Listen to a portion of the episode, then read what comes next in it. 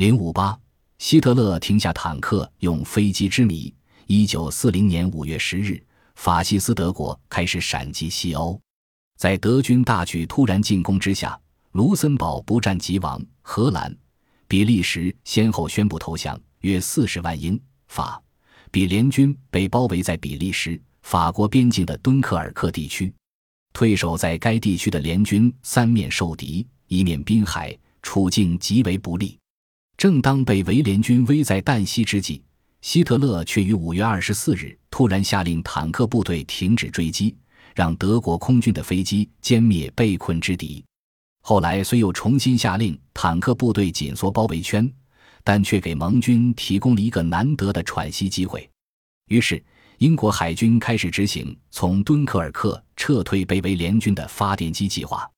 联军在其战斗机的掩护下。再加上几天的阴雨连绵，使德国的空中攻击未能达到预期的目的，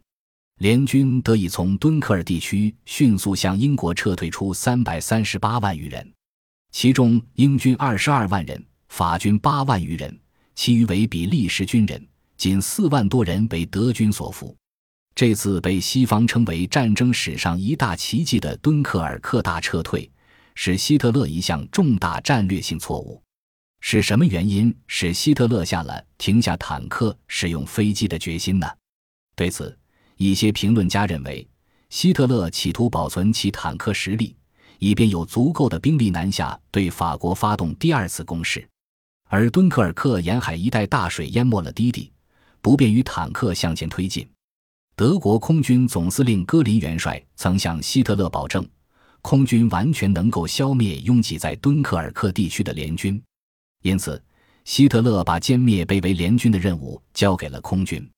当时的德国空军第二航空队司令官凯瑟琳元帅则认为是情报上的失误。德军以为被包围在敦刻尔克地区的联军不到十万人，而没有想到竟是约四十万人的大军。如果德国统帅部掌握数十万大军已陷入包围圈的事实，其结果可能完全相反。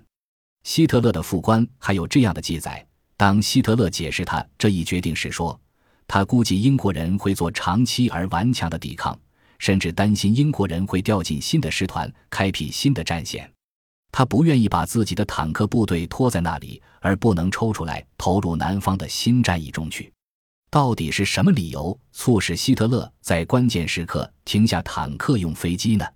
军事家们总是可以得出结论的。